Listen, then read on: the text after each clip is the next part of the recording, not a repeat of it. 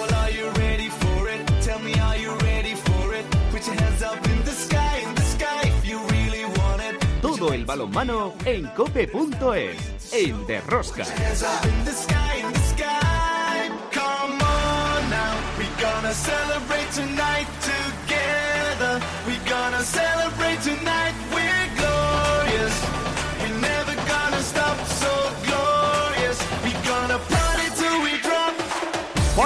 estamos aquí otra semana más con todos vosotros. ¿Qué tal estáis todos? A mantener el balonmano, seguidores de Rosca. Llegamos a la última jornada de la Liga Sobal y el drama se va a vivir por abajo. Se han salvado Huesca, Anaitasuna y Atlético Valladolid, pero tres equipos se la juegan todo en 60 minutos. Claves, los partidos Cangas-Huesca, los gallegos acostumbrados a estas situaciones tienen ventaja y el gran drama, Guadalajara sin fin. Uno descenderá automáticamente y el otro casi seguro que va a promocionar. Emoción hasta el último segundo del partido. En las competiciones europeas masculinas, Champions League se sortearon las semifinales de la Final Four y el Fútbol Club Barcelona se enfrentará con su bestia negra, el Magdeburgo. En la Final Four de la European League, el balonmano Granoller, tras hacer otra vez historia y derrotar al Goping en semifinales, jugó la gran final ante el todopoderoso Flensburg y ha quedado subcampeón. Impresionante la campaña del balonmano Granoller en Europa. Felicidades. En División de Honor Femenina se han disputado los dos primeros partidos de la final con un empate a uno entre Costa del Sol, Málaga y Elche. La solución esta semana con el tercer partido. Como veis, otra semana más tenemos muchas cosas que contaros. Os recomiendo no os perdáis ni un solo minuto del programa. El balonmano. ¡A tope con la cope! ¡Empezamos! En el control de sonido Marcos Manchado, en la producción del programa Belén Díaz de Arce, al frente de, de toda esta maravillosa y generosa familia personal del mundo del balonmano, Luis Malvar, Cope Valladolid, Juan Carlos Amón. Hola, Juan Carlos. Hola, ¿qué tal? Muy buenas. Bueno, qué bien se respira la tranquilidad, ¿no? Sí, la del balonmano. Ahora Sí, sí, sí, la del balonmano, la del balonmano, sí, sí. Sí, porque la de, vamos a ver si tenemos el mismo desenlace. Lo que pasa es que en el balonmano mm, nos valía con hacerlo nosotros o que nos hicieran los deberes otros. Hmm. En el fútbol no. En el fútbol o hacemos los deberes nosotros o vamos a septiembre.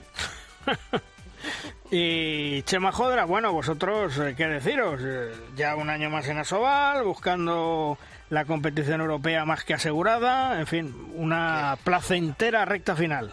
Eh, deseando que termine esto, porque chico, eh, en cualquier momento me va a llamar Velasco para que juegue yo, porque de verdad, o sea, es que está con lo justo, se lesiona a todo el mundo, todo está, vamos, llegan por los pelos, ¿eh? Llegan, a- pero vamos, pero por los pelos. Eh, pero bueno, eh, ¿qué le vamos a hacer? Hombre, mejor es así que estar sufriendo como el pobre Juan Carlos. O sea, Bueno, pero yo, yo prefiero imagino- esto. Imagino, Chema, que de cara a Europa el año que viene que habrá una ligera inversión a mayores, ¿no? sí, están jugando a la primitiva. Eh, bueno, a ver, eh, eso es lo que se intentará, pero la cosa está peleaguda. O sea, ¿Habéis cambiado de alcalde vosotros o no? Hemos cambiado de... Sí, pero bueno, aquí han tenido siempre... eh, vamos a cambiar de alcalde, pero aquí han tenido siempre apoyo tanto municipal como del gobierno, independientemente del, del color que sea. Pero después lo que hemos comentado muchas veces, claro que es que... a ver, esto es La Rioja. Es que cualquier eh, barrio, bueno, eh, Valladolid te triplica o te multiplica por cuatro. O sea, es que la comunidad entera tiene 235.000 habitantes, me parece que son eh, más o menos. ¿no? Y, y- y la mitad están en Logroño. O sea, es que, eh, claro, cualquier barrio de Madrid tiene muchísimos más habitantes. Entonces, con, con todo lo que ello te conlleva, ¿eh? No hay grandes empresas, son todo eh, empresas eh, muy pequeñitas. El mundo del vino no está, vamos, ni para tirar, bueno, está, está para tirar hasta el vino. O sea, eh, porque no, es, o sea, es decir, la cosa está bastante, bastante, bastante fastidiada. Veremos. Eh, eh, bueno, entonces por eso te digo que, que no está la cosa, bueno, pues nada, nada de sencilla. Eso sí, ya te digo, políticamente no han tenido nunca eh, ningún tipo de, de, de hombre, de problema. Me imagino que eh, a Ángel Retuerto siempre le gustará que le den 20.000 más, ¿no? Eh, que 5.000 menos, pero bueno, no han tenido nunca ningún problema. Vamos a ver si le dan las perras, que es lo que le hace falta al conjunto del balonmano Logroño, pensando en Europa, pensando en la próxima temporada, que vuelve el balonmano Logroño a esta situación, a una competición europea, como digo. Nosotros de momento nos vamos al análisis de la jornada. Si quieres conocer toda la actualidad del mundo del balonmano, descárgate de Rosca en cope.es.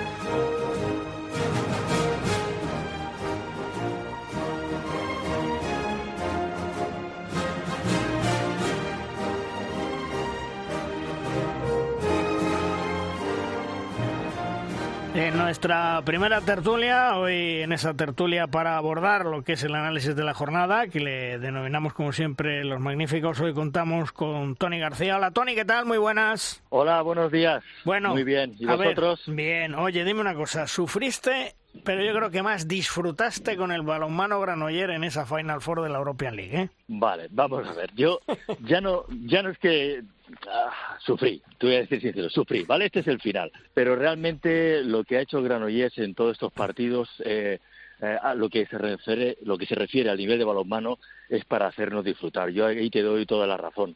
Cuando ves un equipo totalmente entregado con ese sistema de juego eh, de equipo, ah, cómo, cómo es capaz de levantar a, a sus seguidores, cómo es capaz de incluso levantar a los seguidores del equipo contrario, pues estoy contigo, es para disfrutar. Oye, y la pena es que se siguen marchando grandes valores. ¿Qué gran jugador va a ser Yangurri? Si no lo Bueno, ya. Yo creo que sí, no, no, no, sin duda, sin duda. Está, está en, en ello. Yo creo que tiene un presente extraordinario y un futuro, pues, enloquecedor, ¿no? Eh, está claro que ya hemos hablado alguna vez en, en tu programa de, de Jan Gurri Ujú. y, claro, algunos pensábamos que, que podía ser pronto para su marcha, otros eh, pensábamos como yo, que yo creo que, que se podía quedar y madurar un poquito más en, en el club, pero al fin y al cabo está preparado para lo que quiera, está preparado para quedarse y está preparado para irse. Y estoy contigo, es un gran valor, es un jugador en el que es capaz de defender, de segundo, de tercero, eh, la capacidad de, de ya no solo de lanzamiento que tiene, sino también cada vez más cómo madura el juego, cómo madura el segundo pase, cómo madura ya el primer pase incluso, con lo cual está siendo un jugador que, que está en continua progresión, en continuo cre- crecimiento, y yo creo que sentiremos a hablar de él muy bien eh, allá donde vaya, que me parece que es Portugal. Y sobre todo, eh, todo esto viene muy bien para potenciar aún más la cantera del Granoller, Tony. Bueno, como sabéis, estos, yo creo que estos últimos diez años, ¿no? Continuamente ah, han estado habiendo cambios por eh, problemas económicos, por la situación de, de la deuda y realmente la cantera dos eh, ha hecho, ha hecho un paso hacia adelante, eh, el club ha hecho un paso hacia adelante con los jóvenes, eh, Antonio Rama ha sido un valiente, un valiente, un, un guerrero valiente que le digo yo para para coger a los jóvenes, trabajar con ellos y ponerlos ahí en el aparador, ¿no? Ponerlos ahí en la Liga Sobal, cosa que no es nada fácil. Y encima no perder competitividad, no perder clasificación, no perder situaciones de estas que evidentemente a un club como Granollers le gusta, ¿no? Pero sí que es verdad que, como dices, el eh, Granollers a nivel de cantera, tú imagínate ahora, el, el nacional de el nacional de Granollers, pues ha, ha ascendido a plata. Eh, tiene el femenino que se ha salvado, pero un femenino en la Iberdrola, pues tiene mucho mérito. Eh, la cantera de Granollers está de muy buena salud, eh, tienen un trabajo continuo, eh, sin grandes, sin grandes eh, eh, ruidos, pero sí con, con ese, con ese chuchup, eh, ese ir poquito a poco haciendo para que el jugador cada vez se sienta más, más capaz de hacer cosas, ¿no? Y de incluso estar ahí como han estado muchos jóvenes en, en- en el club de sus amores, ¿no? Y que, y que yo creo que tal Tony muy buenas es Valladolid. Yo Buenas. creo que merece un reconocimiento especial porque parece que estamos hablando ya de esto, de algo que por hábito deja de ser extraordinario. No, lo del Granollers Ya. merece un estudio individual temporada tras temporada. Lo que ha conseguido esta temporada metiéndose en esa final a cuatro, ganando a Flensburg, ganando a Göppingen y casi poniendo nervioso al Fuche Berlín en Alemania, es que no tiene nombre, no, no hay suficientes reconocimientos. Y mientras aquí, en un modesto podcast de la cadena COPE dedicado al balonmano, intentamos darle el reconocimiento que por supuesto tiene, el Granollers está absolutamente eh, escondido detrás de la niebla de otros deportes que afectan a la comarca vallesana eh, de otra manera. Yo estoy convencido, fíjate, estoy convencido que si realmente termina cumpliéndose la amenaza del Fútbol Club Barcelona de reducir hasta el 40% de los presupuestos de las secciones que no son fútbol. No, no, un 15%, un 15% del balonmano, eso se sabe ya. En, rugby un 40, ¿eh? Sí, en balonmano un 15, te lo digo ya. Bueno, pues un 15. A ver si el Granollers el año que viene no se empareja un poquito más todavía al Todopoderoso. Bueno, mira, yo estoy contigo en el que el reconocimiento a Granollers, al trabajo que hace de cantera, al, trabajo que hace de base, es extraordinario, es espectacular. Yo no te voy a decir que es de ahora porque ya es de todo el tiempo. Yo soy eh, jugador hecho allí eh, en base en Granollers, eh, fui director técnico, fui entrenador del primer equipo y así han sido muchos, muchos otros entrenadores, ¿no? Y esto es un continuo, es un, te diría que es un no parar en el buen sentido, ¿no? ahora Mira, fíjate el detalle. Eh, viene el equipo de, de Primera Nacional de Sergio Pozo, mm. de, haber subido a, Plata, y ayer, ayer Granollers estaba haciendo un evento en el mismo Granollers, alrededor del pabellón olímpico se hace lo que se llaman las trovadas coalimen. Es decir, que prácticamente la totalidad de los colegios de Granollers están jugando a balonmano, prácticamente desde los 6 a los 11 años, durante toda la mañana haciendo partidos, con, eh, no te engaño, 24 pistas en danza, ¿no? Pues los jugadores y los técnicos que estuvieron en esa fase de ascenso estuvieron allí ayudando para que ese torneo, esas trubadas, lleguen a buen término un domingo por la mañana. O sea, que esto, esto hay que entenderlo así. El, lo que es la base del Granollers hay que entenderla así. Hay que entenderla como que sale de dentro, que es alguien que quiere estar ahí ah, para las duras, para las maduras, trabajando continuamente como hormiguitas.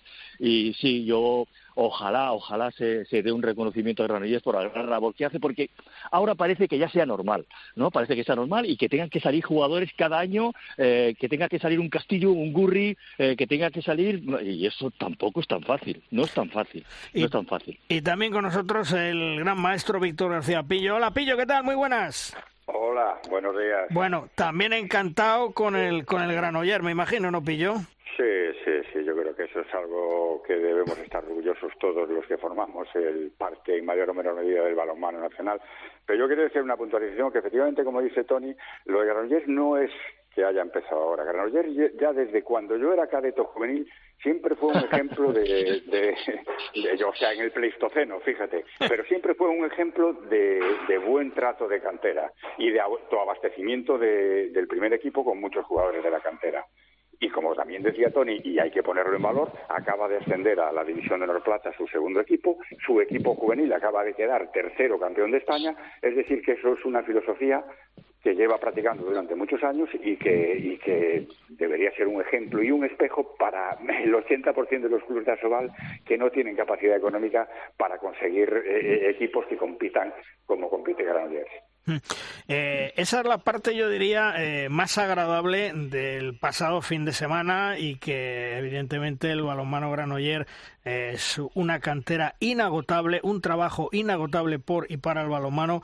Pero ahora viene lo desagradable. La última jornada, y yo creo que tres equipos, porque no sé cómo lo veréis, Salvado Valladolid, Salvado Anaitasuna, Salvado Huesca y tres equipos para dos dramas. El Sinfín con 20 puntos, Cangas con 19, Guadalajara con 18 y la última jornada, lo que son las cosas de la vida.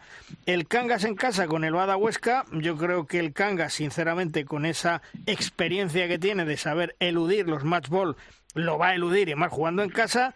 Pero amigo, Guadalajara sin fin, el que palme yo creo que se puede ir a descender y el que pierda a la promoción. ¿Cómo lo ves, Pillo? Bueno, yo tengo aquí un estudio de posibilidades y son enormes, ¿no?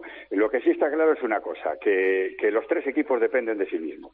Hmm. Eh, es decir, que eh, si eh, el que gane de esos dos partidos está se libra del descenso. Después entraríamos en más detalles con el playoff de, de descenso, pero se libraría del descenso directo. Eh, Cangas y Sinfín con un punto, eh, si hay empate en los dos partidos, pues se librarían también. Eh, jugaría Cangas el playoff, Sinfín se libraría y el descendido sería Guadalajara. En fin, que hay una que ahora mismo lo que no pueden hacer los equipos es eh, hacer estos números y tener en la cabeza eh, otra cosa que, que, no sé, que no pueden tener en la cabeza otra cosa que no sea ir a por el partido y, y ganar. Dramática, emocionante y, y, para disfrute del aficionado, sobre todo si se salva a su equipo, ¿no? ¿Y tú, Tony, cómo lo ves? ¿También igual que Pillo? ¿Esas son las cuentas? Sí, esas son las cuentas, totalmente.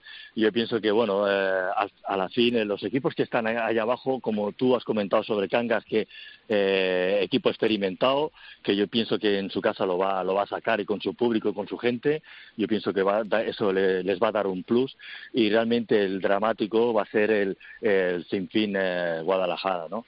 Em, bueno, al fin y al cabo también los dos equipos experimentados en esas, en esas situaciones sabían que podían estar en la zona o podían intuir que podían estar en la zona baja en función de cómo fuera la, temporada. Esto ha ido muy apretado, se han visto allá abajo y yo creo que, bueno, dramático, pero yo creo que a la vez también bonito que eh, llegar hasta última hora y tener, y tener opciones de poder salvarte, que, que muchas veces en nuestra liga eh, eh, hemos visto como había ya un equipo descendido pues a falta de tres o cuatro jornadas, ¿no? Y esto te, indica también, por darle un valor, que en la última jornada pues eh, todavía no se sabe quién va a descender, ¿no? Y eso yo creo que para nuestra liga eh, es bueno. Oye, Pillo, y en tus cuentas, si ganase Guadalajara a sin fin y empatan a 20, mm, ¿quién descendería? Descendería sin fin, porque en esa situación de triple empate eh, entraría en juego el número de puntos conseguidos entre los tres equipos empatados. Mm, Exacto. y en esa situación, sin fin eh, sería el que menos puntos tiene conseguidos, porque Cangas le tiene cogidos tres puntos al sin fin mm. y Guadalajara le cogería los, los, los cuatro de Cangas que ya tiene y los cuatro de Sinfín también. Oye, y suponiendo Cangas gana a Huesca, Guadalajara gana a Sinfín, en ese Sinfín Guadalajara, ¿quién baja? Cangas gana a Huesca y Guadalajara gana sin fin, bajaría sin fin. Baja, o sea que sin fin digamos que es el que más complicado lo tiene, ¿no? Sí, quizás sí, quizás sí, pero bueno, también depende de sí mismo, porque con conseguir un punto ya estaría libre del descenso y si gana estaría incluso libre del, del playoff. Mm. Entonces que, claro, es una situación en la que no hay ningún equipo eh, que, pueda depender de los otros, ¿no? Los tres dependen de sí mismos. ¿Qué te parece que le haya tocado para el playoff el Trops de, Málaga? Eh, ¿Es eh, potente o...? Bueno, ojo, ojo, ojo con el Trops de Málaga, porque yo le vi la eliminatoria que jugó el Cangas allí en Málaga de Copa del Rey y tuvieron que ir a la prórroga. Quiero decirte que no es un equipo, es un equipo que quizá en la fase regular no estuvo al nivel que se esperaba un poco, pero que ya en la fase, en la segunda fase del playoff de, de ascenso, ya mm, consiguió los puntos ya muy pronto, ganó al Novas en su casa, en fin, que es un buen equipo. No va a ser fácil, realmente, ¿no? O sea que, Tony, este año la promoción no va a ser una peri tan dulce como otros. No, no, y más, y más Málaga, que lleva preparándose mucho tiempo y haciendo estas fases, y eh, queriendo estar, no esta fase, esta fase final que va a hacer este en esta, en esta ocasión, pero sí que es verdad que ha estado luchando por intentar buscar ese, ese ascenso o estar entre los mejores para poder ascender. Eso también te dice del trabajo que está haciendo el club poquito a poco. Y como dice Pillo, yo veo un equipo sólido, veo un equipo fuerte, yo no veo una perita en dulce, es decir, no, te enfrentas con un equipo de La Plata y ya va a ser pan comido, ah, yo creo que de eso nada. Oye, eh, antes de terminar, no, no me resisto, ¿qué os parece, qué opinión tenéis que la Federación Europea de Balonmano haya dejado de momento hasta nuevo aviso retirado de su cargo a Nacheski, a Dragan Nacheski, el capo cañoneri de los árbitros, tras eh, ese, digamos, reportaje de la televisión danesa donde muy poco clarito en cuanto al tema de, de los amaños dentro del mundo del balonmano, de los partidos. Pillo. Bueno, yo creo que eso eh, siempre vamos a, poner por delante la presunción de inocencia. Habrá un expediente eh, al respecto que, iniciará la Federación Internacional y se verán las pruebas porque también hay que ponerlo en cuarentena en el sentido de que eh, esa cadena de televisión danesa pues no creo que ya saltó algún algún tipo de, anuncio de este en este sentido eh, antes del del último mundial, en fin, que, que hay que tiene que haber investigación. De todas formas, esto es como lo, de la mujer del César, ¿no? No solo tiene que ser honrada, sino tiene que parecerlo. Y sobre el señor Nateski, así sotoboche y en círculos eh, no oficiales, pues siempre, bueno, era un personaje un poco, en fin. Oscuro, eh, oscuro. Por supuesto, exacto, por supuesto, nada que ver con nuestro Ramón Gallego, integridad 100% y, y bueno, en fin, esas cosas que, por otra parte, siempre en las federaciones internacionales hay bastante manejo de, de, compadreos, de situaciones de, en fin. Vamos a ponerlo en cuarentena, no sorprende, pero vamos a ponerlo en cuarentena y esperar a ver qué pasa con ese expediente. Y tú, Tony, porque te voy a decir una cosa. A mí hubo quien me dijo en Estocolmo, hace unos meses, en el pasado mundial, que ya se sabía que la pareja iba a pitar la final del mundial una semana antes y ya iban sacando pecho. Perdona, perdona, perdona, Luis. Eso se sabía eh, en los lo sabían todos menos los árbitros, los demás árbitros implicados en, el tema. No, perdona por la interrupción. Sí, sí, sí, sí. Pues, pues imagínate, pues imagínate la situación, ¿no? Yo que he tenido la posibilidad de, de estar bueno, de estar con la selección española, con yo junto a Jordi y ver un movimiento la, y ver un poquito el movimiento de los árbitros, cómo eh, se va para arriba y se va para abajo, pues realmente, bueno, te hace, te hace dudar un poco el comportamiento. Pero como habéis dicho, lo conocemos todos, pero eso también hay que, hay que demostrar muchas cosas y, y yo creo que es la situación más difícil, ¿no? Pero bueno, no son, son cosas turbias, son cosas un poquito oscuras, como comentáis, hmm. que bueno, vamos a, como no somos jueces, vamos a dejarlas ahí y, y bueno, en, en cosa turbia, en agua no clara. Bueno, afortunadamente han pasado los tiempos, han cambiado cosas y ya ningún árbitro se lleva ni, ni ningún frigorífico ¿eh? ni ningún frigorífico ni ningún horno a su casa. Ni abrigos de visón. Ni abrigos de visón. Vamos a dejarlo ahí. Y, los Rolex, y los Rolex, no y los Rolex tampoco, ¿eh? Porque eso, eh, si hablásemos de aquellos años, ¿verdad? Y que vosotros lo vivisteis y sabéis de qué estamos hablando, era para estar más de una hora riéndonos, contando anécdotas, anécdotas y de todo. Bueno, en fin. Pues aquí terminamos nuestra tertulia. Pillo, hasta otro día. Un fuerte abrazo. Un abrazo a todos. Ah, y Tony también, un fuerte abrazo, Tony. Cuídate, hasta otro día. Hasta luego. Fuerte abrazo a todos, hasta luego. Adiós.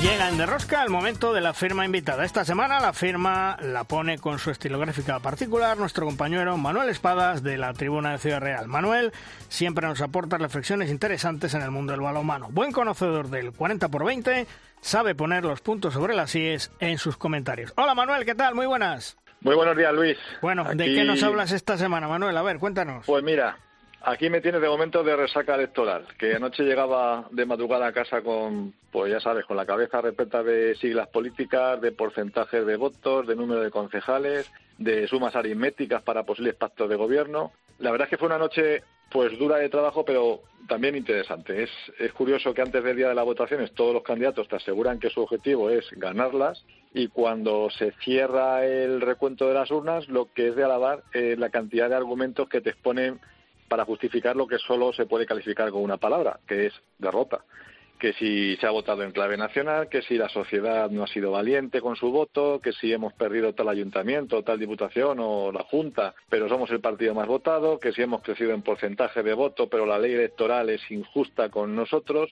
En cierto modo, me ha recordado mucho al mundo del deporte, cuando el perdedor de un partido te habla de que merecieron más, pero que el rival tuvo más pegada, o que el árbitro no fue justo con ellos, o que el portero rival ha hecho el partido de su vida, que les pasó factura el agotamiento por haber descansado 24 horas menos que el oponente, que si las lesiones, en fin.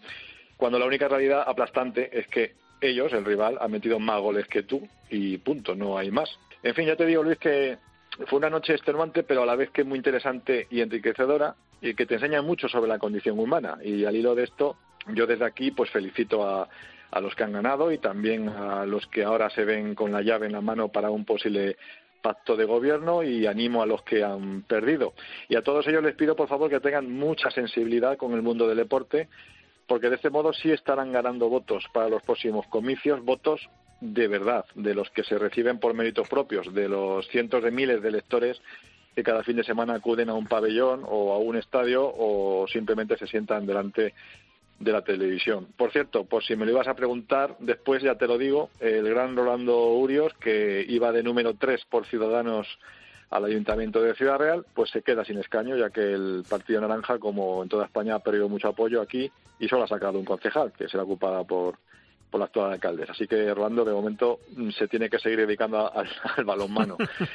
Dicho esto, Luis, también te digo que pese a todo, me ha dado tiempo para estar pues al tanto de la actualidad balonmanera, por supuesto. Y, quiero empezar por felicitar al Granollers por esa gran gesta en la Final Four de la Liga Europea, con un subcampeonato que desde luego les tiene que saber a gloria defendiendo el honor del balonmano patrio entre los poderosos ogros alemanes. Por cierto, qué buen alcalde sería para nuestras ciudades Antonio García. ¿Cuánto le debe el balonmano español a tipos como este? Por ser un ejemplo a seguir y desde luego un ejemplo a respetar. Por ello, enhorabuena a este club modélico y ejemplar que además ha visto este fin de semana como su equipo filial ha ascendido a plata. Y yo me alegro por ello porque dejan claro que es un club que trabaja muy bien con la cantera, aunque es verdad que después venga el vecino rico y se quede con lo mejor de ella.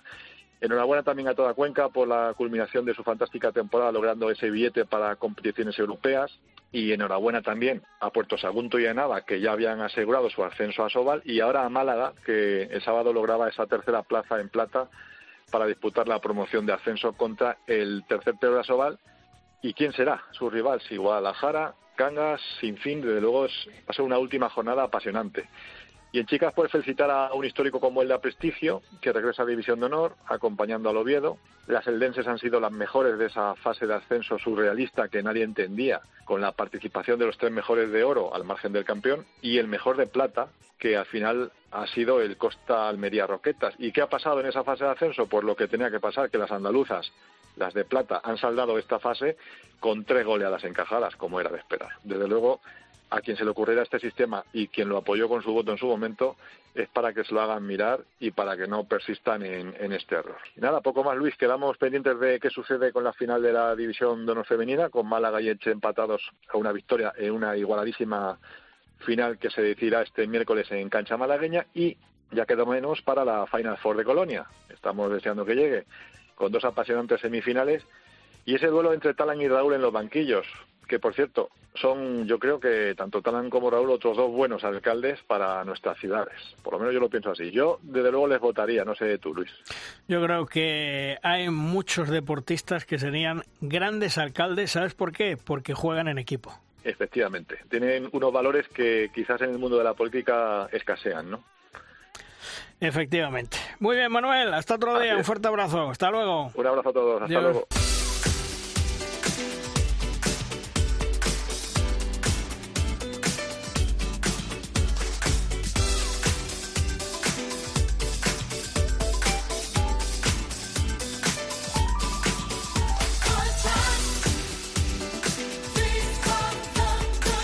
El balomano Cuenca esta temporada se puede proclamar subcampeón de la Liga Sobal. Falta una jornada, cosas por decidir, pero casi garantizada una plaza para estar en Europa la próxima temporada. Desde luego, reconocer la excelente campaña realizada este año por el balomano Cuenca bajo la dirección y experiencia del gran Lidio Jiménez. Hola Lidio, ¿qué tal? Muy buenas. Hola, muy buenas. Bueno, oye, eh, la, clave de tu equipo esta temporada, eh, jugar muchos partidos sin presión, libre, sin miedo de perder, ahí está el key de la cuestión. Sí, bueno, yo creo que es un mérito ya de muchos años, ¿no? Siempre estamos ahí, llevamos 7 8 años entre los mejores siempre, y este año, pues la verdad es que segunda circunstancias importantes, no tener lesiones importantes, jugadores eh, importantes, y bueno, que el equipo mantiene una línea en los últimos años que nos ha hecho estar entre los mejores, y este año, por, por suerte, pues el equipo está tiene una, regularidad como tú dices, sin presión ninguna y que nos está ayudando a, estar ahí arriba, ¿no?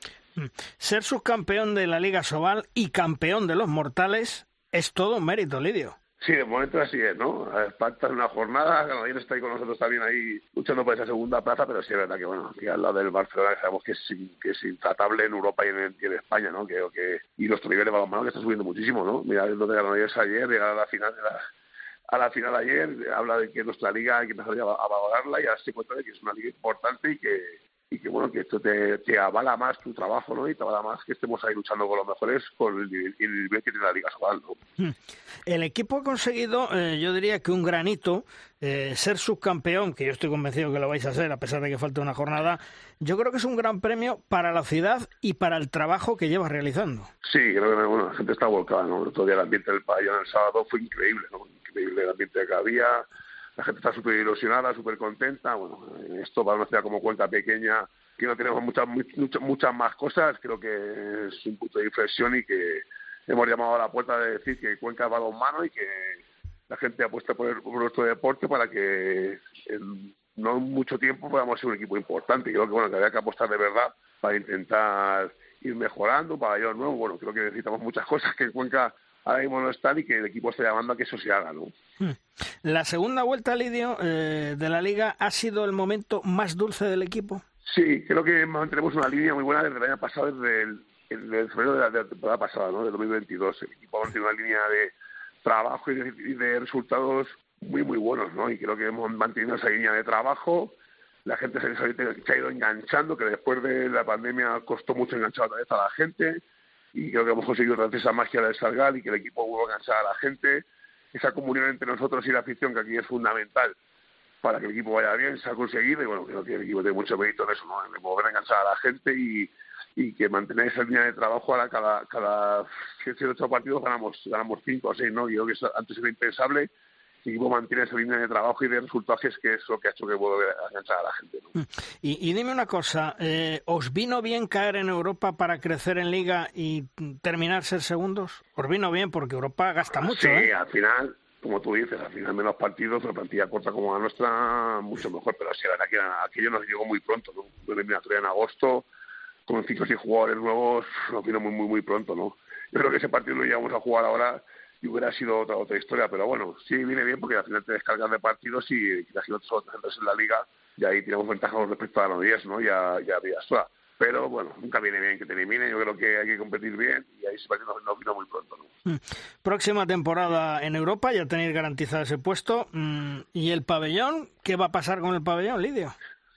Bueno, pues en principio tienen que ajustar muchas cosas, ¿no? Para que poder competir si fuéramos a fase de grupo directo, ya nos dijo el delegado federativo de, la IHF que, que, hay que cambiar cosas, ¿no? Las luces, eh, algún tema de capacidad, bueno, esperemos que los políticos que se comprometieron ahora lo hagan realidad y esto pase y bueno, y ahora si se, en teoría se va a construir otro pabellón, que debe de empezar ya, para dos tres años tener otro pabellón. Creo que Cuenca ya un pabellón que tiene ya casi 50 años o más, ya creo que bueno, ya nos toca actualizar un poco todo ese tema y intentar tener más recursos porque bueno, Cuenca es una capital de provincia que se merece tener instalaciones deportivas de, de, primer, de primer nivel y eh, ojalá las promesas sean, sean, sean ahora de realidad, ¿no? Mm, porque se dice fácil, Lidio, pero cuarta vez que Cuenca se clasifica para Europa y todas contigo. Sí, la verdad es que bueno, es que es una muy, muy bonito, ¿no? Y la verdad es que de ocho temporadas que llevo al frente del equipo, la mitad hemos conseguido meternos en Europa y las otras cuatro hemos estado entre los 100 mejores.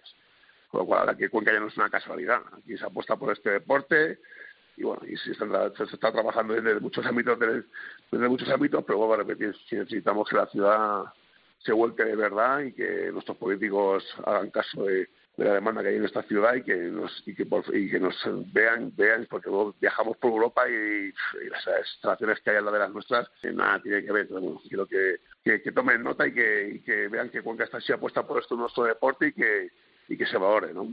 Oye, hablando un poco de política, me dicen que ahora da el salto a la política, que estabas en las listas de Cuenca nos une con el número 13 y guarda la mano de tu presidente de Gómez Cabero. ¿Ha salido o no? Bueno, ha sacado dos, concejales, ¿no? Va a ser llave fundamental para para poner el gobierno en el ayuntamiento de Cuenca. Nuestros, nuestros objetivos, meter presión ahí para que, el gobierno tenga que, hacernos caso, ¿no? Pues oye, que os hagan caso con el pabellón. Ahí está, ese, es el tema. hay que meter presión para que nos hagan caso.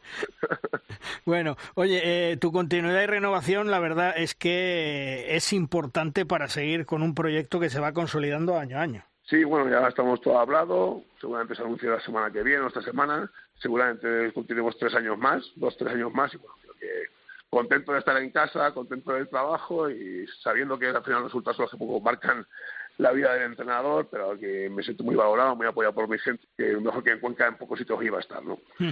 De cara a la próxima temporada, Lidio, eh, muchas bajas, porque creo recordar que ya son cinco, alguna más, y, pensando en los recambios, que me imagino que ya los tendrán cerrados, ¿no? Y sobre todo pensando en Europa. A, ver, estamos un poco esperando a ver, la partida está casi casi cerrada, a expensas de si entráramos directamente en fase de grupos, intentar fichar algún jugador más, porque yo creo que la competición quedaría un poco corta pero bueno, eh, creo que tengo todo cerrado y Eh, hay que apostar también por gente, si estamos acostumbrados a que cada año se nos vayan cuatro o cinco jugadores, equipos de máximo nivel, de más, nivel económico, y bueno, es normal, estamos acostumbrados, trabajamos ya sabiendo lo que va a pasar, y bueno, pues se verá que también hemos retenido a jugadores muy, muy importantes, y bueno, eh, siempre sobrevivimos, ¿no? Cada año se van de jugadores de nombre y siempre vamos sobreviviendo, trabajando despacio, pero con buena letra, ¿no? Hmm. Estar nominado a ser eh, mejor entrenador de la Liga Sobal dice mucho de tu trabajo, Lidio. Sí, bueno, y del club, ¿no? un poco el entrenador es el reflejo de lo bueno y de lo malo. Ya sabéis que cuando se gana, ganan los jugadores, cuando pierde, pierde el entrenador. y bueno, creo que esto habla, esto habla un poco de que el entrenador es el poco reflejo de todo, ¿no? De lo bueno y de lo malo. Ahora tocar el lado positivo, bueno, sí, la verdad es que yo no creo mucho en los, en los premios individuales, en los deportes colectivos, es un trabajo de todos, desde la directiva, la afición, los jugadores, por supuesto, máximo protagonistas, bueno, eh, contento porque siempre te contento que te nombren pero bueno, yo quiero un poco en el trabajo, en el trabajo colectivo de todos. ¿no? Mm. Oye, en las últimas semanas eh, se ha hablado mucho del tema del racismo. Eh, ¿Crees que también existe algo de racismo en el balonmano español o somos una isla en educación a pesar de la competición y tal? Eh, ¿Somos distintos a otros deportes? Somos un ejemplo de muchas cosas y en esto también. Yo llevo viajando, llevo ya 20 años viajando por ejemplo de, de toda España. Jamás he oído un insulto racista hacia ningún jugador. Y somos un ejemplo de nuestro deporte. Por suerte es un ejemplo de muchas cosas. Y esto es, entre los jugadores hay una cordialidad cuando termina el partido eh, todo el mundo se lleva bien. Poca poca gresca creo que al revés no somos un ejemplo. Y bueno sí es verdad que hay que educar a la gente y sí es verdad que el mundo del fútbol cuando se tras, traspola al, al mundo del balonmano eh, si hay alguno que te insulta y te increpan en todos los campos mm, de manera que no es normal, pero creo que es un punto aparte, ¿no? Son gente muy muy contada y que no y que no son el reflejo de nuestro deporte. Al deporte hay que ir a, pasarlo bien, a disfrutar con tu equipo, ¿eh? a sufrir con tu equipo y, y no insultar a la gente. Lo que lo más importante en esto es eso, ¿no? Educar a la gente para que vayan al deporte, al balonmano a disfrutar y que nuestro deporte es uno de los más avanzados en este, en este aspecto. Hmm. Porque la afición sigue siendo clave en el Sargal y precisamente eh, Furia Conquense, que os está animando siempre, que va a todos los sitios, es un ejemplo de lo que estábamos hablando ahora del tema del racismo. Sí, está claro que aquí en nuestro deporte no existe esa palabra, ¿no? Creo que el fútbol es una cosa tan tan tan diferente a los demás. Yo creo que ni el baloncesto ni el balonmano somos somos ejemplo de nuestro país y nuestro país no es un país racista ni mucho menos al revés, ¿no? Creo que esto es un ejemplo de muchas cosas, de acogida a gente, de, de, todo, ¿no? Y nuestro deporte y la furia, por ejemplo, sí es verdad que, puedo repetir, siempre hay gente que se repite texto, eso pasa en todos los sitios, pero el 99% de la gente va a disfrutar de su, de su equipo, a animar, a pasarlo bien, a hacer el día del balonmano eh, su, su, su forma de vida, de fin de semana, y es un ejemplo de todo, y por supuesto de, de cordialidad con todos los equipos, ¿no? Mm. Eh, la solución del balonmano español es eh, la liga profesional, porque vosotros al final vais a ser sociedad anónima deportiva, Lidio. Bueno, están a ver qué pasa, ¿no? A ver qué asamblea Sobal.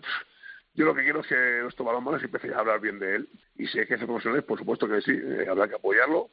Y, pero hay que hacer las cosas bien, ¿no? Si esto va a costar que desaparezcan equipos, habrá que pensárselo, ¿no? Vamos a empezar a, ser, a ser serios, a valorarnos, a empezar a valorarnos. Ya creo que lo de Granollers este año ha sido importantísimo para todos los demás equipos. Un poco lo hemos visto todos en esa, final de, de la EHF de, de, la, del otro día, ¿no? de ayer, y creo que es importantísimo eso, ¿no? que se nos valore ya y que empecemos a venir a hablar. Llevamos muchos años siempre hablando más de nuestro, de nuestro deporte y creo que nuestra selección con Jordi y, y los equipos, eh, el, Barça por supuesto en Champions y ahora lo que ha hecho Granollers eh, habla, y lo que ha competido Vidasoa por ejemplo, habla de que no, estamos tan mal, ¿no? Que hay que empezar ya a valorar, a invertir en nuestro deporte y los dirigentes por supuesto que empiecen ya a vender bien el producto, que yo creo que es lo que nos está fallando. ¿no?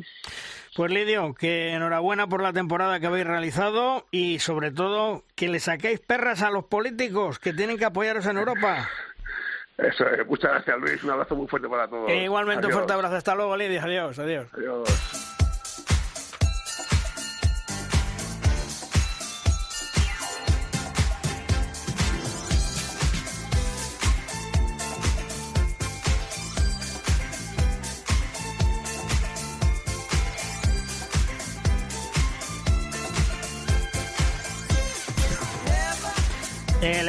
2024 en Alemania va a tener unas selecciones primerizas como Georgia, Grecia e Islas Feroes. Toda una gran novedad a la que estamos expectantes. Quien conoce a la perfección el balonmano en las Islas Feroes es nuestro Dani Gordo, que estuvo entrenando por aquellas tierras en el año 2016 en el equipo del Kindle y que, como digo, lo conoce perfectamente. Hola Dani, ¿qué tal? Muy buenas. Hola, ¿qué tal Luis? ¿Cómo estás? Bueno, eh, que debutan selecciones en el europeo como Islas Feroes, Georgia y Grecia, ¿es bueno para el balonmano, Dani? Hombre, luego que sí, ¿no? Yo creo que hay países que, lo están haciendo bien. Pues el caso de Grecia ahí, pues eh, con, con Olympiacos, con, con AEK, la, la, liga ya desde hace varios años sigue siendo, está siendo muy muy buena. El caso de, Georgia, pues sí que hay algún jugador interesante, como este chico que está en el Montpellier, el zurdo este lateral, eh, que es un jugador interesante. Y bueno, eh, el caso de Islas Feroe, pues es un país que, bueno, pues como bien dices, yo conozco bastante bien, con una cultura danesa, escandinava, y en donde, bueno, pues, pues año tras año van dando pasitos hacia adelante. Oye, eh, la primera vez que Islas Feroes entran en europeo, estarán como locos, me imagino. Sí, bueno, yo hablo eh, con mis amigos de allá y bueno, está siendo algo, pues, pues te puedes imaginar algo histórico, ¿no? Para, para un país de 70.000 habitantes, que no llegara a 70.000 habitantes, pues es algo un, hito histórico. Se ha juntado una generación de, de, chavales jóvenes con, bueno, pues con algún experto que, que, bueno pues que estaba jugando en Noruega, Dinamarca y bueno pues han hecho un grupo muy muy bien trabajado y, bueno pues eh, fruto de ello pues es esta clasificación histórica para, para el siguiente europeo. Tienen 52.000 habitantes, creo recordar, si no corrígeme, ¿y cuántos pueden practicar el balonmano? Bueno, no te sé decir, bueno, yo vamos, la, el verano pasado que fue cuando estuve un poquito allá, pues la última vez que estuve allá, eh, la, la, población está, está creciendo bastante, porque al final el nivel de infraestructuras está mejorando, se, eh, se puede edificar en, en otras zonas que antes no se podía edificar, es decir, como que el país está creciendo fruto de las infraestructuras. Entonces, bueno, pues me decían que está cerca, pues eso, de un poco de los 70.000 a día de hoy. Y bueno, lo que sí que es cierto es que allí todo el mundo, pues eh, eh, la temporada de, verano la hacen en el fútbol, la gente deportista la, la temporada de verano la hace en fútbol y la temporada de invierno pues los mismos jugadores, las mismas jugadoras que compiten en, en balomano. Además, bueno, pues allí tienen otros deportes, pues como es el remo, como es el voleibol, bueno, en general allí hay una cultura por el deporte bastante importante y bueno, pues todo el mundo sigue sigue el, tema del balonmano, pues sobre todo, pues bueno, pues porque al final ellos son tienen esa, esa doble nacionalidad, tanto feroés como danés y ellos al final pues siguen al balonmano danés eh, todas las jornadas, eh, se retransmiten los partidos en los bares, pues ellos celebran los triunfos de, del, combinado danés, bueno pues al final es un es un, un territorio más que, que, se alegra y disfruta con, con, los hitos que hace el, combinado danés.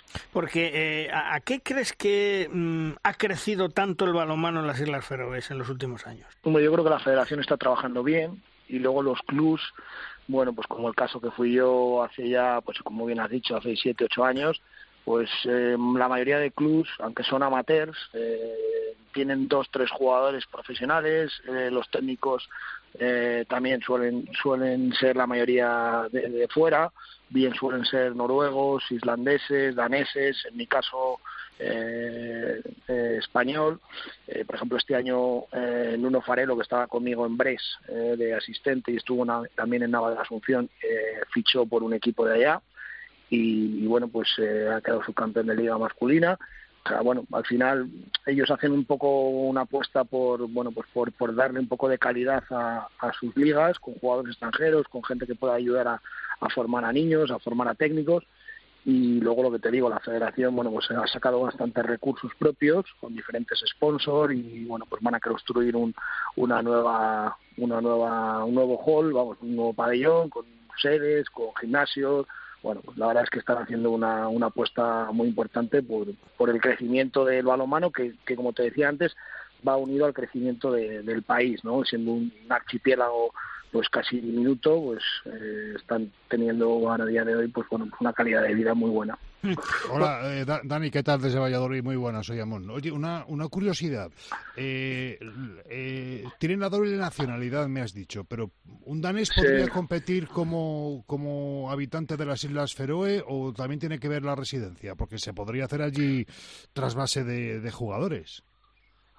Eh, danés a feroés no, pero feroés a danés sí. De hecho, Johan Johansen, que es el, es el extremo derecho de la selección danesa, eh, jugador de ahora mismo estuvo en Hannover, que le entrenó Carlos Antonio Ortega, y ahora mismo está en Flensburg. Eh, este jugador nació ahí en Islas Feroe, eh, de hecho es de mi es del Chindil, de, mi club y él compite como con pasaporte danés no él tuvo que decidir cuando cuando empezó a competir bueno pues si competía con el pasaporte feroés o con el pasaporte danés y, de hecho bueno pues a día de hoy ahí es el jugador eh, uno de los jugadores que bueno pues que, es campeón del mundo campeón olímpico etcétera etcétera etcétera porque eh, tienen talento los jugadores, viene una gran generación y empiezan a poblar eh, estos jugadores toda una Bundesliga, ¿no? Sí, bueno, el caso más llamativo que, bueno, pues que Manolo Cadenas y, yo ya pues lo veníamos siguiendo desde hace muchos años es el, el de Elías, ¿no? Elías, jugador del Sabehoff, que ha fichado por Kiel eh, bueno, pues es un jugador que ya destacaba en categorías inferiores con, el combinado feroés, un central, bueno, pues de los que nos gustan en España, ¿no? Que juega bien a balonmano, que toma bien las decisiones, que controla bien el tiempo, que, es capaz de hacer jugar al equipo ordenado. Y, bueno, pues este jugador eh, ya, bueno, pues nosotros ya te digo que, que le veníamos siguiendo, y, bueno, pues eh, estuvo con, con Apple Green en Sabejo, mm. Y ha fichado por Kiel. Su primo, eh, Oli Mitun, eh, ha fichado también por Seget, es un jugador también, bueno, pues no tiene una característica, características antropométricas muy grande, pero bueno, es un jugador que, que tiene muchísimo gol, es un penetrador compulsivo, como diría el bueno de Iñaki Anis, y, bueno pues un jugador con, con apenas 20 años que, bueno pues que ya tiene ya tiene ahí el, futuro en, Hungría no luego el extremo derecho como bien has dicho ha fichado por Fuche Berlín a sustituir a Hans Lindberg.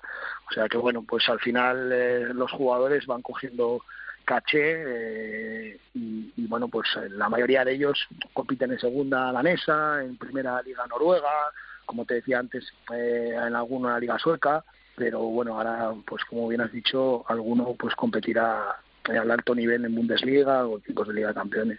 Porque eh, esto viene ya de la base de los juniors del 2022, ¿no? De las Islas Feroe.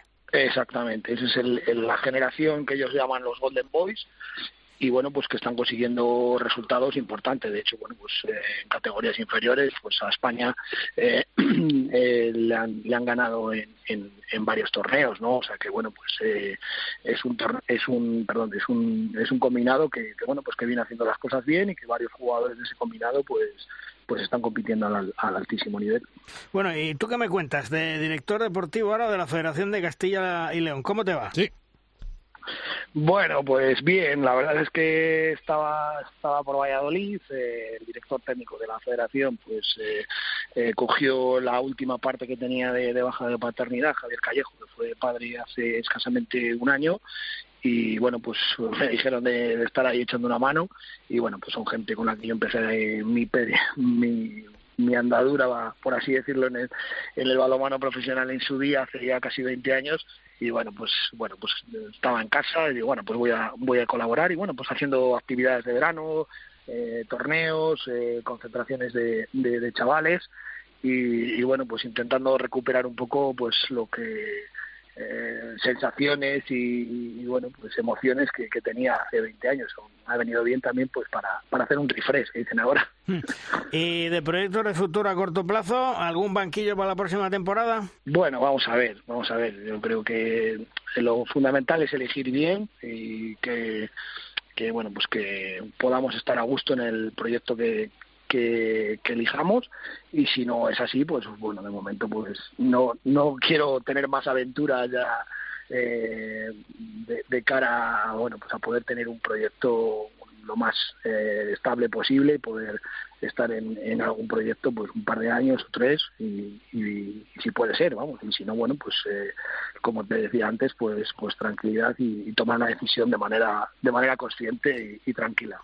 Pues nada Dani que tengas mucha suerte a ver si esos proyectos que tienes de cara al futuro te salen que te salgan y sobre todo no sé te, apetece quedarte en España o te da igual marcharte otra vez bueno como te decía no lo que me apetece es poder estar en un sitio donde pueda estar pues eso, en un proyecto eh, en un corto plazo, ¿no? O sea, al final, pues cuando pues, la mala suerte que tuvimos en Bres o, o, cuando vas a Egipto, que son proyectos que sabes que, dependes mucho del resultado inmediato, pues no te dan esa estabilidad que a lo mejor en un momento determinado pues pues tiene tiene un entrenador no que necesita un entrenador no al final yo creo que los proyectos se, se construyen a base de confianza la confianza pues a veces hay que tener un poco un poco de paciencia y, bueno pues yo por unas circunstancias o por otras pues pues eh, últimamente pues eh, hemos, hemos carecido un poco de ese tiempo no mm. así que bueno pues pues vamos a intentar buscar un proyecto en donde podamos tener esa ese tiempo para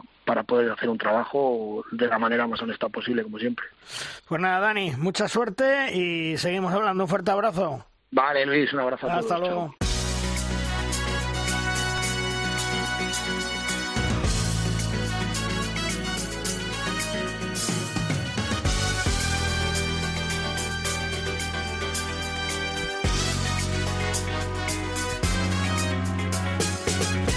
Escuchamos la música y eso nos indica que llega el momento en derrosca de nuestra sección La Pizarra de los grandes especialistas. Abrimos nuestra aula, nos sentamos y atentamente escuchamos lo que nos explican. Esta semana con todos nosotros el gran Demetrio Lozano, uno de los jugadores más importantes en la historia del balonmano español y que más medallas ha logrado con la selección española, además de jugar en los mejores equipos del mundo. Hola Deme, ¿qué tal? Muy buenas. ¿Sobre qué nos vas a hablar esta semana en tu pizarra, Deme? Hola Luis, hola tertulianos, eh, ¿qué tal? Bueno, creo que, hoy toca felicitar al balonmano Granollers por la épica, por lo que eh, nos ha hecho disfrutar, porque nos ha hecho soñar, porque ha estado a un altísimo nivel. Eh, ha demostrado que, que, con gente de la cantera, con equipos con presupuestos bajos, con, con gente muy joven y con algunos con mucha experiencia, como Antonio García, pues pueden estar ahí, pueden soñar con ganar una final, han estado muy cerca, por, por lástima se les ha escapado, creo que el Fusio Berlín ha tenido un nivelazo también de, equipo, con un lanzamiento exterior con el que no ha podido luchar el Balmano Granollers, que no ha podido aportar esa, esa buena defensa, ese buen hacer en el 6-0 que tiene y, esa movilidad ofensiva que tiene para, para, conseguir ganar los partidos. Y se les ha escapado, pero creo que, que lo han disfrutado, ¿no? que tanto su afición como todo el equipo, con los últimos minutos para la gente joven, joven de verdad de, de la cantera de Granollers. Y, y eso es lo importante, Creo que al final eh, ese ejemplo de durante tantos años el balonmano Granollers ha tenido la mejor cantera de España, sacando jugadores cada año de muchísima calidad para muchos equipos nacionales e internacionales y cada año se sigue renovando y sigue creando, sacando de su propia cantera tantos jugadores de tanta calidad, que creo que es un gran ejemplo, ¿no? Eh, que esa cantera, que ese proyecto de poco presupuesto y mucho trabajo de cantera llegue a, a las grandes finales, creo que es muy bonito para el deporte, muy bonito para la ciudad de Granollers, para sus sponsors para su directiva, para su, todos sus entrenadores que hacen ese trabajo oscuro de muchos años de sacar esos jugadores que los van viendo crecer y van viendo cómo llegan al primer equipo. Y no solo eso, sino que en el primer equipo pueden dar tantísimo nivel como para que el equipo llegue a, disputar las finales, con esa afición que les ha acompañado allí a, a Flesburg a ver la final, pero también en el Palau, en el pabellón olímpico de Granollers han estado ahí eh, acompañando al equipo. Creo que es algo muy, muy bonito, muy buen ejemplo del deporte, que a pesar de no ganar la final, creo que, es para darles la enhorabuena y ojalá más clubes españoles tuvieran ese trabajo de cantera o pues prestaran tanta atención al trabajo de cantera como presta el Granollers y creo que es un ejemplo para todos, ¿no? para seguir creciendo, para que nuestro deporte pues, siga apasionando porque la verdad que esa pasión puesta en la pista es una maravilla y, arrastra gente y arrastra aficionados al, al, balonmano, a este deporte y que tanto nos gusta y que a veces incluso llegamos a esas finales cuando no somos favoritos y si ya las ganamos es la leche, ¿no? Bueno, pues enhorabuena para Granollers para toda esa gente y, para el balonmano español, que también es un triunfo. Un abrazo, saludos.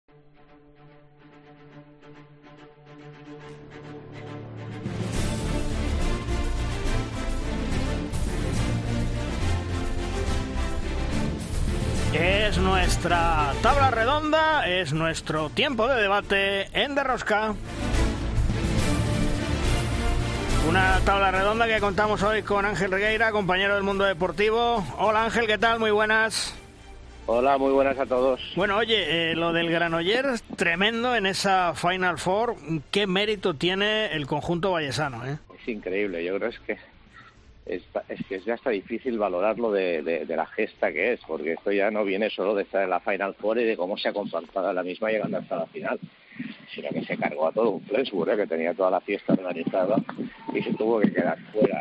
Después estamos viendo cada año que va a pasar otra vez a final de temporada, cómo están obligados a una renovación prácticamente del 60-70% del equipo, porque todos aquellos que van destacando se van teniendo que buscar destino en otros lugares porque, bueno, es lo que manda el presupuesto. Es, eh, increíble y yo creo que además es muy de admirar eh, porque esto ya no va más, esto no es una casualidad, esto es una filosofía de cómo de cómo entender el balonmano, cómo construirlo y después yo no sé qué opinaréis vosotros, pero un 10 creo que se lo merece mucho, aparte de gente como Pep Blanchard que lleva toda la vida en el club y luchando, este entrenador que tiene ahora el balonmano granadillés, Antonio Rama, que creo que está demostrando que es uno que va con pinta de ser un muy, muy, muy gran entrenador. Oye, eh, con la llegada del Granollers a Final Four de la European League, bueno, pues eh, lanzamos las campañas a, las campanas al vuelo, el balonmano español, la Liga Sobal, pero eh, esta European League nos ha dado la medida exacta del potencial de los clubes españoles en Europa o, es, digamos, una isla en lo que estamos viviendo? Yo particularmente creo que es una isla. Lo que nos ha dicho es que los equipos españoles en competiciones cortas saben competir muy bien, o sea que no tienen miedo a nadie. Ahora, un potencial, tú imagínate el Granollers, hagamos un, ejercicio, pongamos a Granollers en la Bundesliga, ¿tú crees que aguantaría todo ese ritmo y además jugando en Europa si ya le ha costado mantener el ritmo en Asobal? Lo que sí está claro es que el balonmano español de por debajo está trabajando bien y hay muchos clubes que están haciendo bien las cosas. Es cuestión a ver, es cuestión de poder tener un poquito más de dinero y poder tener más jugadores para ser competitivos. Lo que sí que es muy bueno es que el Granollers haga este tipo de, cosas, porque lo que nos indica está diciendo a todos los demás que todavía, a ver, que no, no estamos tan mal, ¿eh? A ver, ahora, también nos ha visto, hemos visto que hay dos realidades. Una es la del Göppingen, ¿vale? Mm. Que sí que son equipos un poquito más asequibles y, y son asequibles porque el Granollers juega 100 veces mejor el Göppingen, aunque a lo mejor no tenga los mismos recursos. Y después tenemos ya lo que es otra categoría superior, que es el Fuchs Berlín, que es un poco lo que nos falta, yo creo, en el balonmano español, ¿no? Que haya más Fuchs Berlín, que haya más Flensburg, sí, que tengamos, como teníamos antes, seis, siete equipos, pero que no que puedan competir bien en una competición como ha hecho el Granollers porque se ha salido. No, no, no, lo que siempre estarían ahí. Esto es lo que tenemos que conseguir y lo que todavía tenemos lejos, pero es bueno, es bueno. El Granollers nos indica que bueno que, que, el balonmano español está muy vivo y, he hablado del entrenador. Si hablamos de Jan Gurri, otro talento que tenemos que. Vemos a Antonio García, qué ejemplo, ¿no? Con su edad, ya rozando los 40, está todo muy bien. No, no seamos pesimismos, o sea, quedémonos con lo bueno, pero también sepamos dónde estamos. Todavía estamos lejos de, de lo que creo que tiene que tener el balonmano Sobal. Y, y nuestro gran valedor en la Champions League, el Barcelona, que en semifinales de esa Final Four le toca al Magdeburgo, digamos, la bestia negra de los últimos años, ¿no? La bestia negra, pero ¿crees? creo que me ha gustado el sorteo. Me ha gustado. Creo que era el, el rival que mejor le va a ir al Barcelona porque va a ser una semifinal de que a él le gusta mismo Vipo, y creo que es el momento adecuado para ganar a, al Magdeburgo y sacarlo de ese negra. Me da muy, mucho miedo el PSG porque tengo un pálpito, ¿sabéis los pálpitos que tiene esos este años? Sí que le va a tocar al PSG, el Kielce ha sido campeón, el Barça ha sido campeón, uh, el Magdeburgo, pero yo creo que le va bien al Barça, en el global, yo creo que es el momento para ganar al Magdeburgo y lo va a hacer, creo que lo va a hacer. Y después está muy bien que haya una final PSG Kielce porque creo que ahí sí que se van a matar bastante. No descartaría que haya igual prórrogas y penaltis y esto es muy bueno después para la final del domingo. Me gusta y me gusta también cómo llega el Barça. ¿eh? Creo que está en un momento adecuado para afrontar esta competición. O sea que yo creo que ahí hay que ser optimistas. Yo lo único veo que el pero del Barcelona es, claro, ver tres títulos consecutivos en Europa cuando yo dos seguidos fueron mucho Hombre, pues algún detallito a lo mejor va a ir en contra y puede ser, bueno, pues puede decantar la balanza para otro lado. No, no digo que eh, sea descaradamente ni nada, pero bueno, ya sabemos esos pequeños detalles, pues que cuando las cosas no te van de cara al final para ser campeón de Europa en una Final Four, te tiene que ir todo de cara al 100%.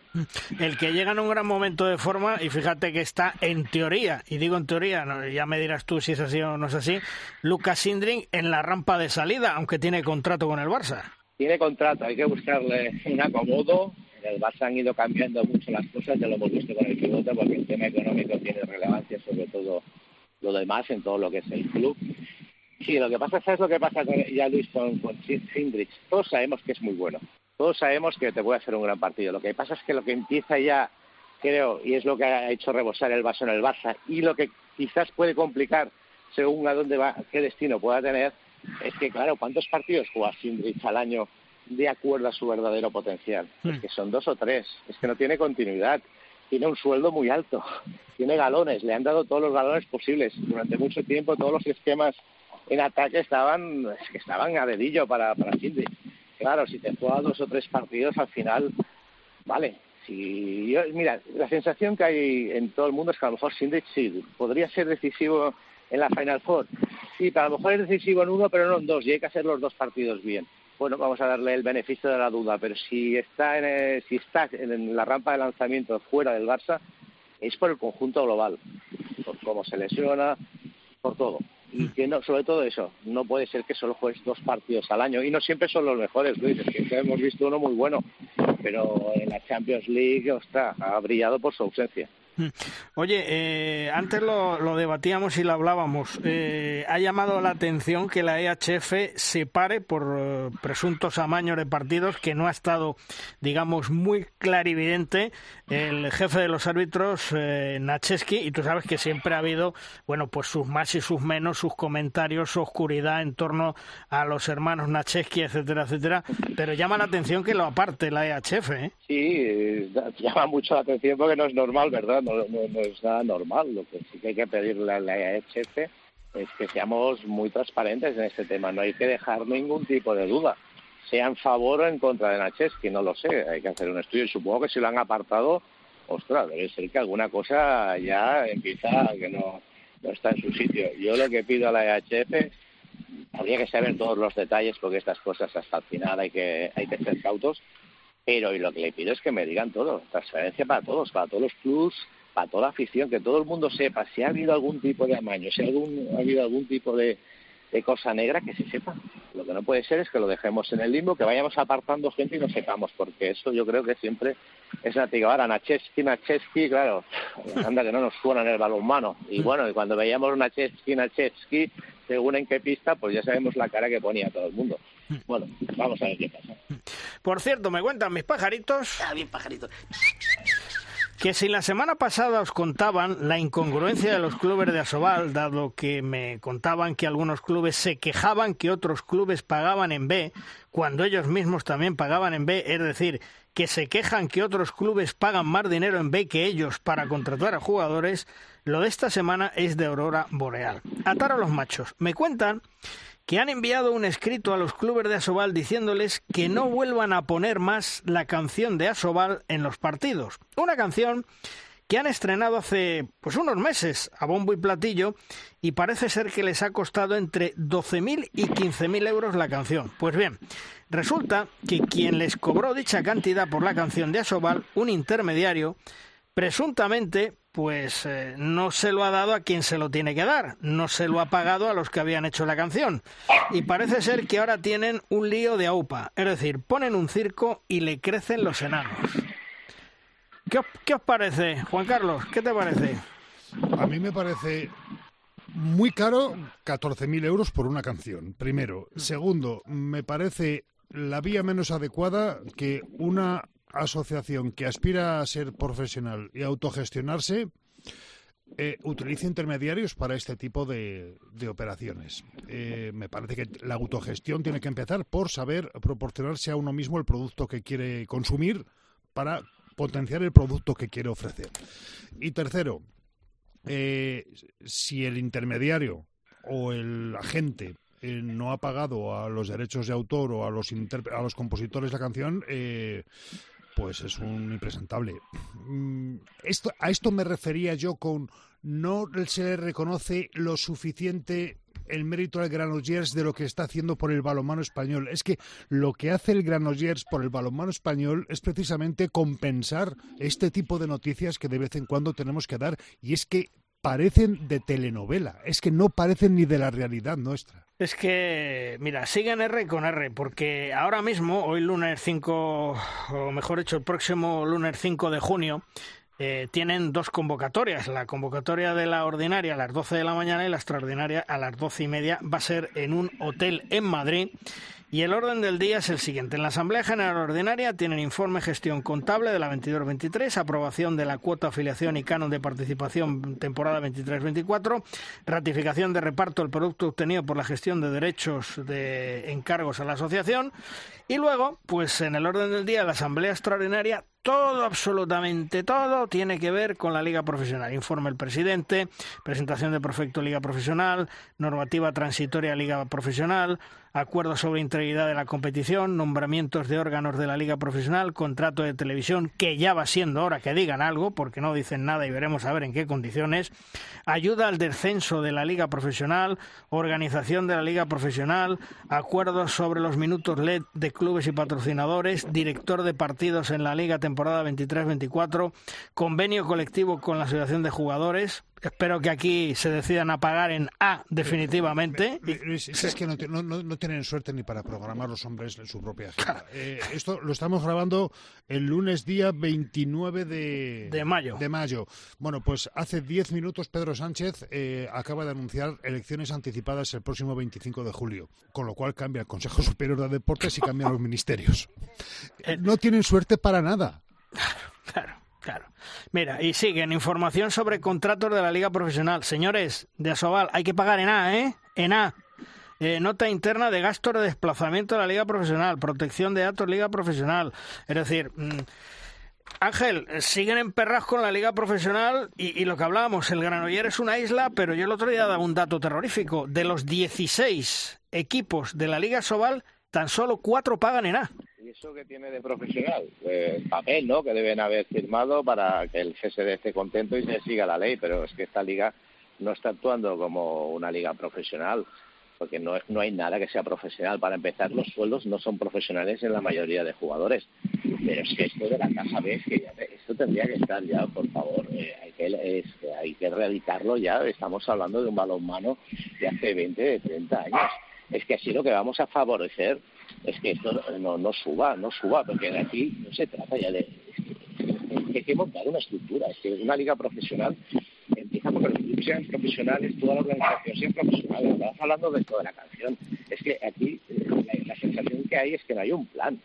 Es que aquí vamos haciendo cosas, bueno, pues hoy haremos una canción, a ver qué tal, mañana a ver si un anuncio, a ver si alguien nos firma los derechos, eh, bueno, están cobrando, a ver, pues miro para otro lado, a ver, mientras no se vayan quejando. No, no, esto no, yo, eh, yo no le llamo, es, bueno, sí que sé que es una liga profesional, pero yo creo que no se está actuando como una liga profesional y yo veo muchos clubs y la de que quieres que te diga, no, no, en una liga no, no tendrían cavidad de la forma que se cualquier club que pague B no está, no puede estar en una liga profesional que se, que se precie de tal y que quiera ser una liga grande. Es que no puede ser, es que esto es un error de hace muchos años. Y ya me acuerdo la Asociación de Jugadores intentando precisamente acabar esto, porque esto, es algo que pasa también. Después se lesiona un jugador y hay problemas para tener un seguro y hay que enviarlo a la, a la Seguridad Social a que para operarse pase cinco o seis meses. vamos a ver, eh, seamos serios. Y esto del, sueldo B, también te digo una cosa. Los jugadores eh, tendrían algo que decir al respecto. Porque si los clubes lo dan y ellos lo aceptan, bueno, pues el problema es de dos, solo de uno. Hombre, lo que pasa, Ángel, es que yo creo que la asociación de jugadores, desde la muerte de Claudio Gómez, está descabezada.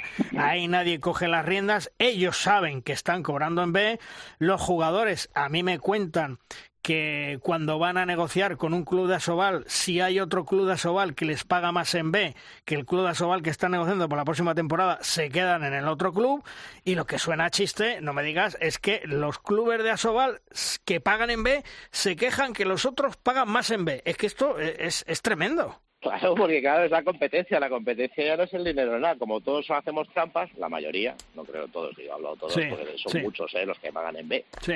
Claro, y ya la competencia ya no es sobre los que pagan en A. No, no, no. Es que ya tengo que competir con los mismos que hacen las mismas trampas que hago yo, con lo cual eh, esto la pelota se va a hacer más grande y yo lo que pasará al final es que eh, del sueldo que se paga cada vez habrá más en B para poder competir con los que pagan en B, con lo cual en vez de resolver el problema cada vez se nos va a hacer más grande. Yo hablaba de los jugadores, yo entiendo a veces que un jugador, como cualquier trabajador, oye, si necesitas el dinero es que a veces, yo no sé, cada uno tiene sus necesidades, pero sí, lo que hablabas tú, o una asociación de jugadores que vele realmente por los intereses del colectivo y que, que se haga fuerte y que se pueda hacer fuerte en las negociaciones y hablando con Asobal y hablando con CSD para intentar solucionar este problema. Es que esto es pan para hoy y hambre para mañana, todos lo sabemos. Esto de los sobres, después muchos jugadores no les pagan.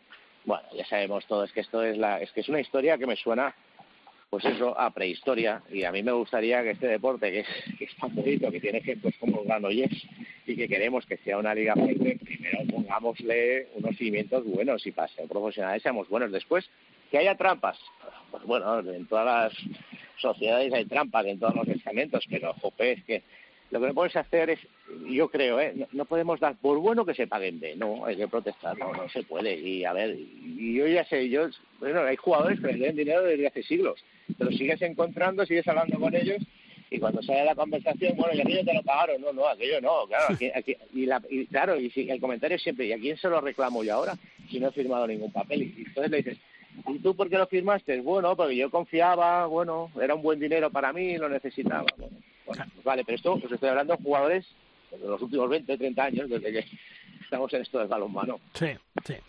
Tremendo. Vamos a ver si, si se pone un poco de orden. Y lo dicho, la asamblea del próximo lunes 5 de junio, con muchas cosas de liga profesional, seguimos hacia adelante, seguimos en esa huida, en vez de poner orden en la casa del balonmano, que es lo que tienen que hacer de una vez eh, por todas. Y luego, pues pensar en la liga profesional. Pero sobre todo, primero, poner orden y concierto en una casa que es la casa en este momento de Tócame Roque. Ángel, muchas gracias. Un abrazo hasta otro día. Un abrazo para todos y otra vez reitero, felicidades al Granollers porque es felicidades al balonmano español. Ejemplos así sí que da gusto. Sí, señor, un ejemplo auténtico. Y hay más, ¿eh? Estamos hablando del Granollers, pero hay muchos más clubes así, ¿eh? Que están trabajando así.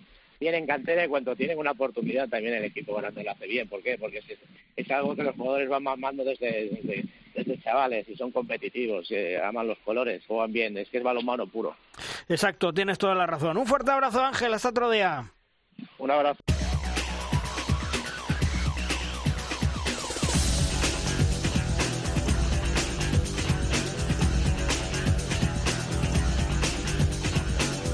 Vamos terminando, vamos terminando programa, edición como siempre con el maestro con Tomarguas y sus 7 metros. ¡Lanza, Tomás! Malvar Rosquitos. Esta semana se juega la última jornada de la Liga Sobal con el drama del descenso de categoría y la promoción. Ya sabemos que Cisne baja, pero habrá dos partidos a vida o muerte, implicados tres equipos en un puesto de descenso directo y otro de promoción. Habrá que estar muy atentos. A Cangas Huesca, los gallegos necesitan ganar. Y el drama total, Guadalajara sin fin. Uno de los dos desciende o promociona. 60 minutos que van a vivir esos tres equipos para no olvidar. Tendrán que tomar mucha tira. ¡Suerte!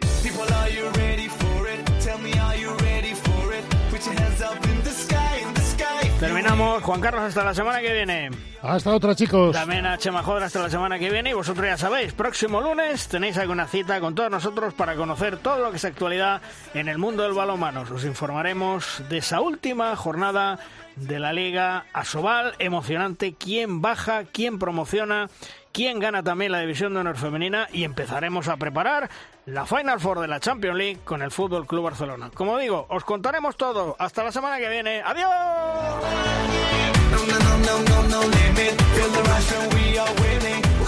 Si quieres conocer toda la actualidad del mundo del balonmano, descárgate de Rosca en cope.es.